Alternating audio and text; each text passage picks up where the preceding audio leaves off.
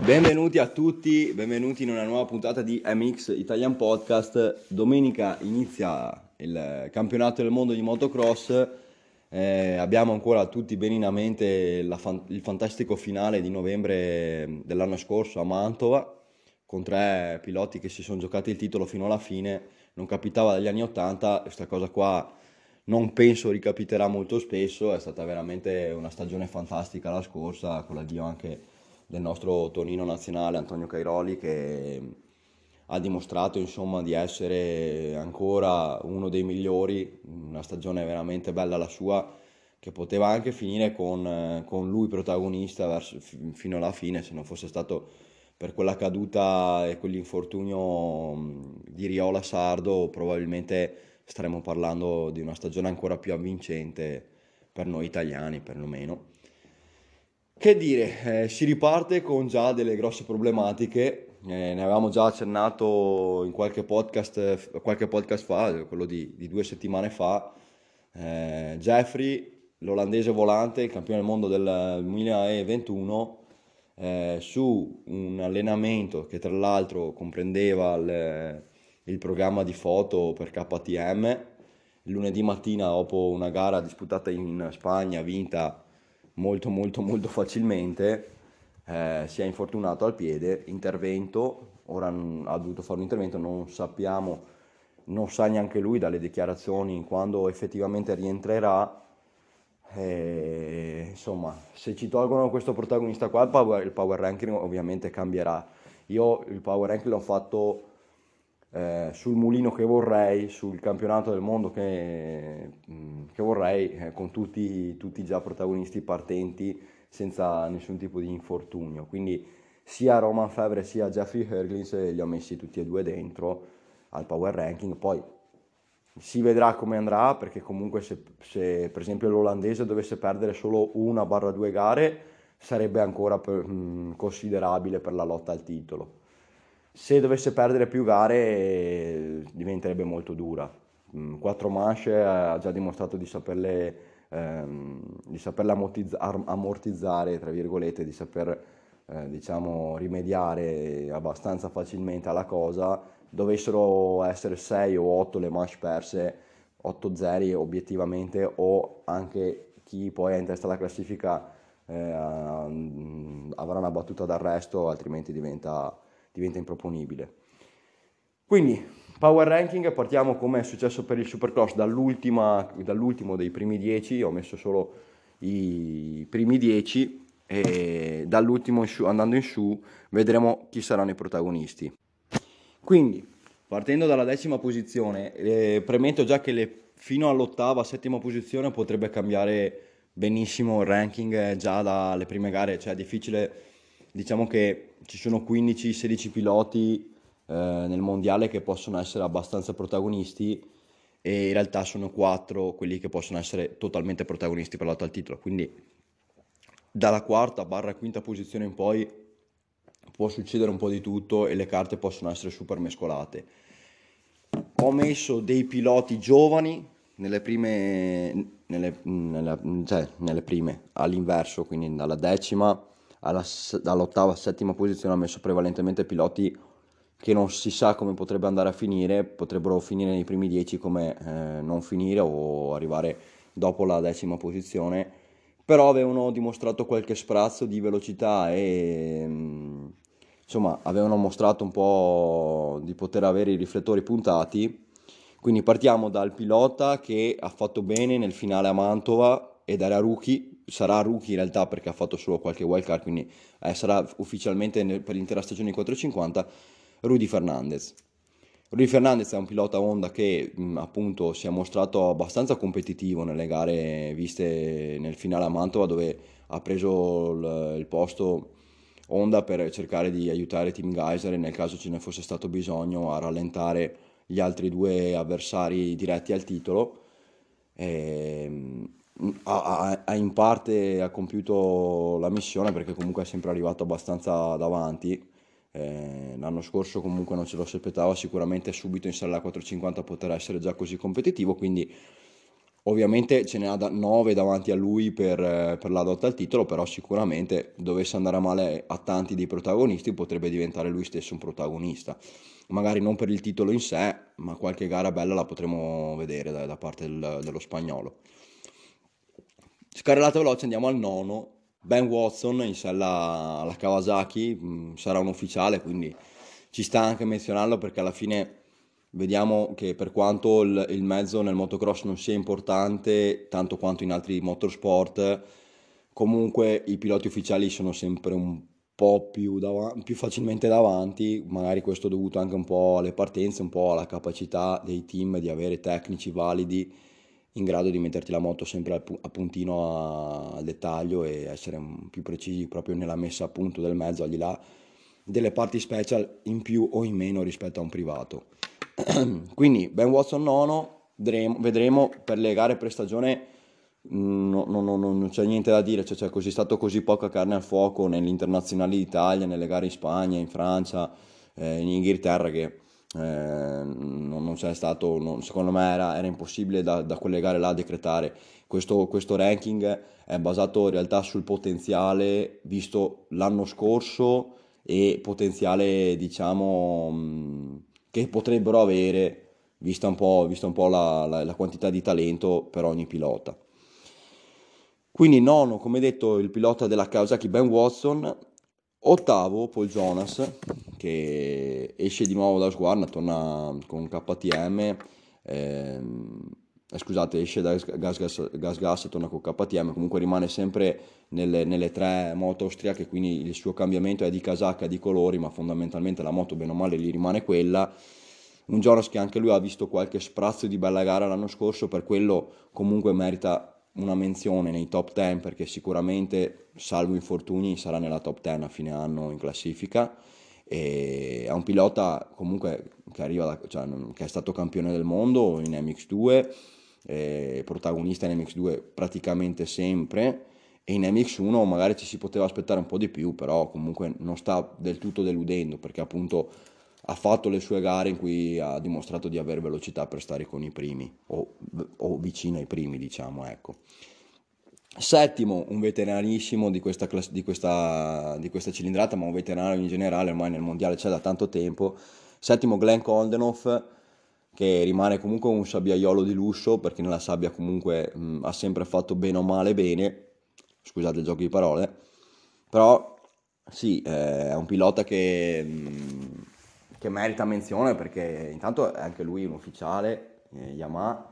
l'anno scorso era il suo primo anno in Yamaha e non ha fatto malissimo, qualcuno ha detto che si, si aspettava qualcosa di più da lui, io onestamente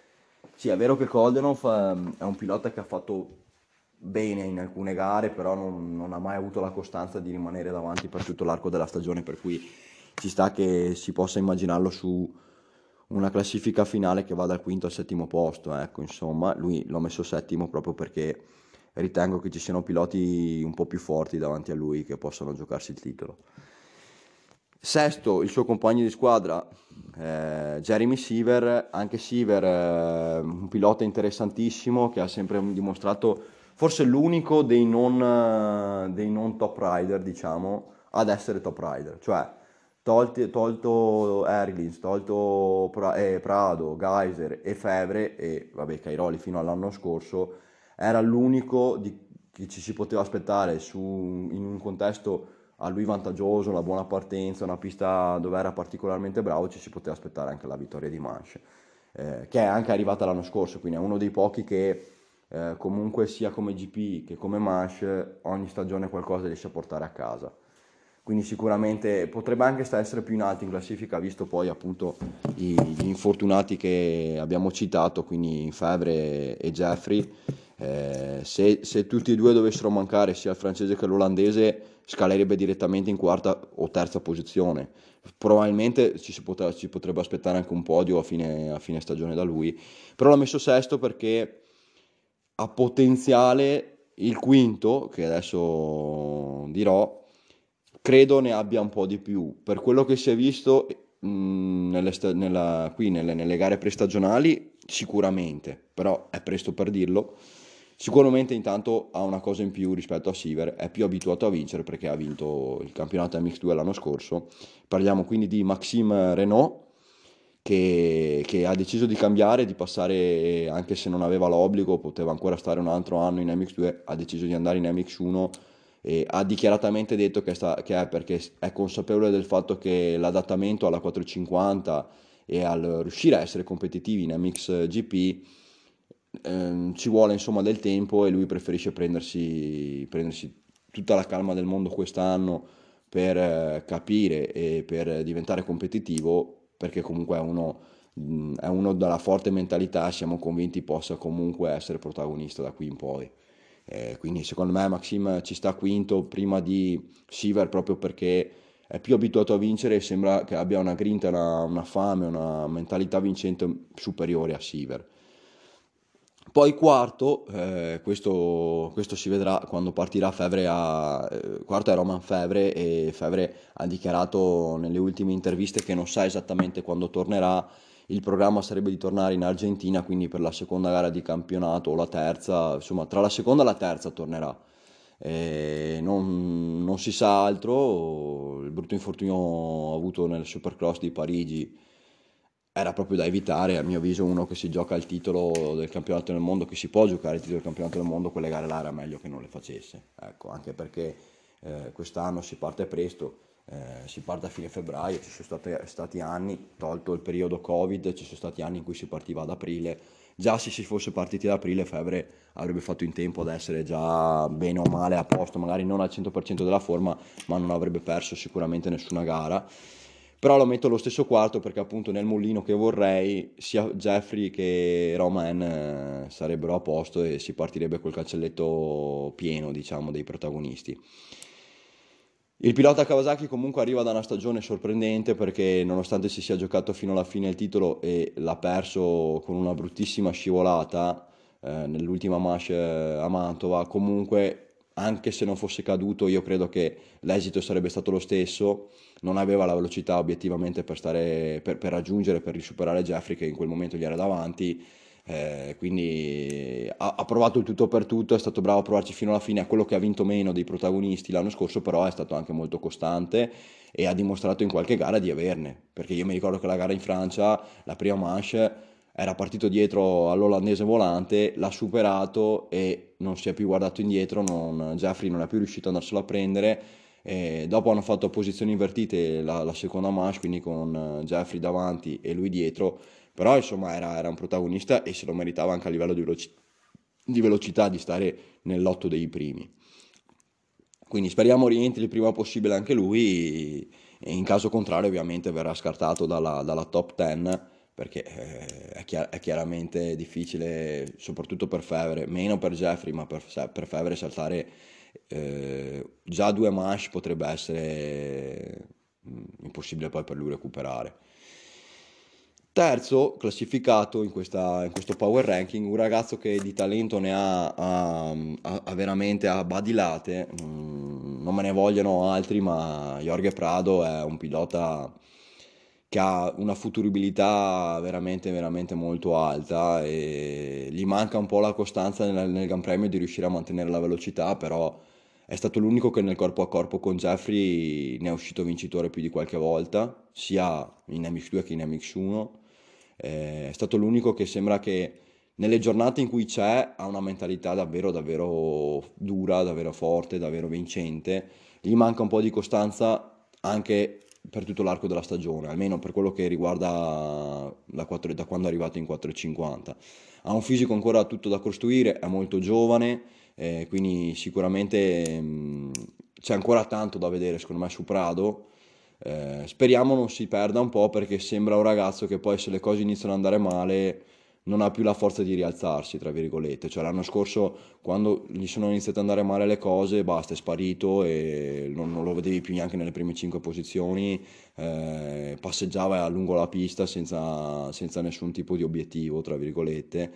Eh, quindi sì, eh, deve essere uno che rimane sempre davanti, se no rischia di perdere motivazione molto facilmente. Ecco, questo forse è, il, è il difetto più grosso che ha Prado per quello che riguarda la lotta al titolo, insomma. Comunque come velocità non c'è nulla da dire, probabilmente il secondo più forte di questa, di questa classifica è, è, lui. Probabilmente a livello di velocità e talento puro è superiore a Team Geyser. Poi ovviamente, quindi terzo Prado, secondo nella mia classifica è Team Geyser, ma probabilmente ad oggi con la situazione attuale è il primo, è il più favorito a lui perché eh, partirà già a metterli bene alla prima mentre il suo, protagoni- il suo avversario principale non ci sarà, quindi Team Geyser sarà sicuramente il favorito per la situazione in cui c'è adesso, io lo metto secondo perché giustamente se Jeffrey fosse presente fin dall'inizio staremmo parlando di, una, di, di un campionato secondo me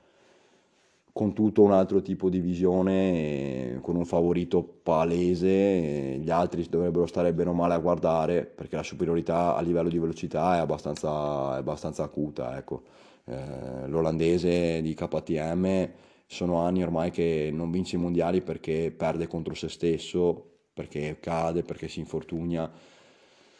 Cioè, troppo, troppa sfiga forse, o troppa... Mm,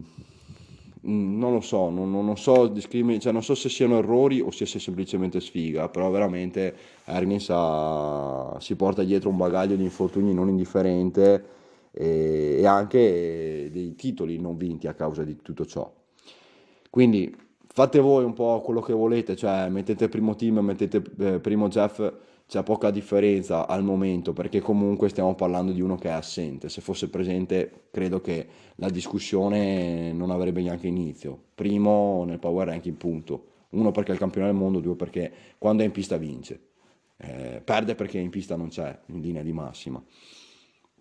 Quindi una volta stilata questa, questo power ranking non mi viene tanto neanche da fare grandi menzioni d'onore perché in realtà eh, i vari Yasiconis i vari piloti che magari ogni tanto si rendono protagonisti secondo me eh, hanno la vita troppo dura per essere dentro i 10 ed è per quello che ho messo anche dei giovani che non si sono ancora visti più di tanto, quindi Ben Watson, Maxime Renault e Rudy Fernandez in realtà in questa classifica eh, potrebbero anche non esserci, tra virgolette. Renault più degli altri sicuramente, però sia Watson che Fernandez sono... Cioè, è un atto di fiducia che gli viene dato più che per, per reali risultati visti in, in pista, diciamo. Eh, comunque è presto per parlare, di protagonisti ce ne possono essere tanti, tra i giovani che arrivano, i vari Beaton, eh, eccetera. Anche il nostro Lupino comunque, non, vabbè, quest'anno è in beta, quindi magari per lui sarà un po' più difficile rispetto all'anno scorso, però può fare, può fare bene anche lui, quindi insomma, perché no? Mancano un po', diciamo, i tempi, i bei tempi in cui oltre a Cairoli c'erano anche Poland, Desal, altri piloti che potevano essere veramente veloci da potersi giocare le gare, perlomeno, magari non i titoli, ma le gare.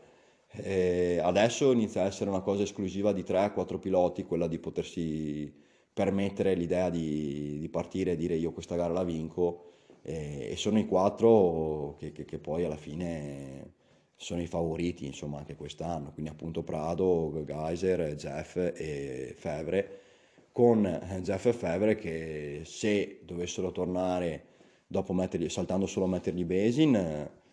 eh, sono ancora benissimo in grado di, di ricucire i due zeri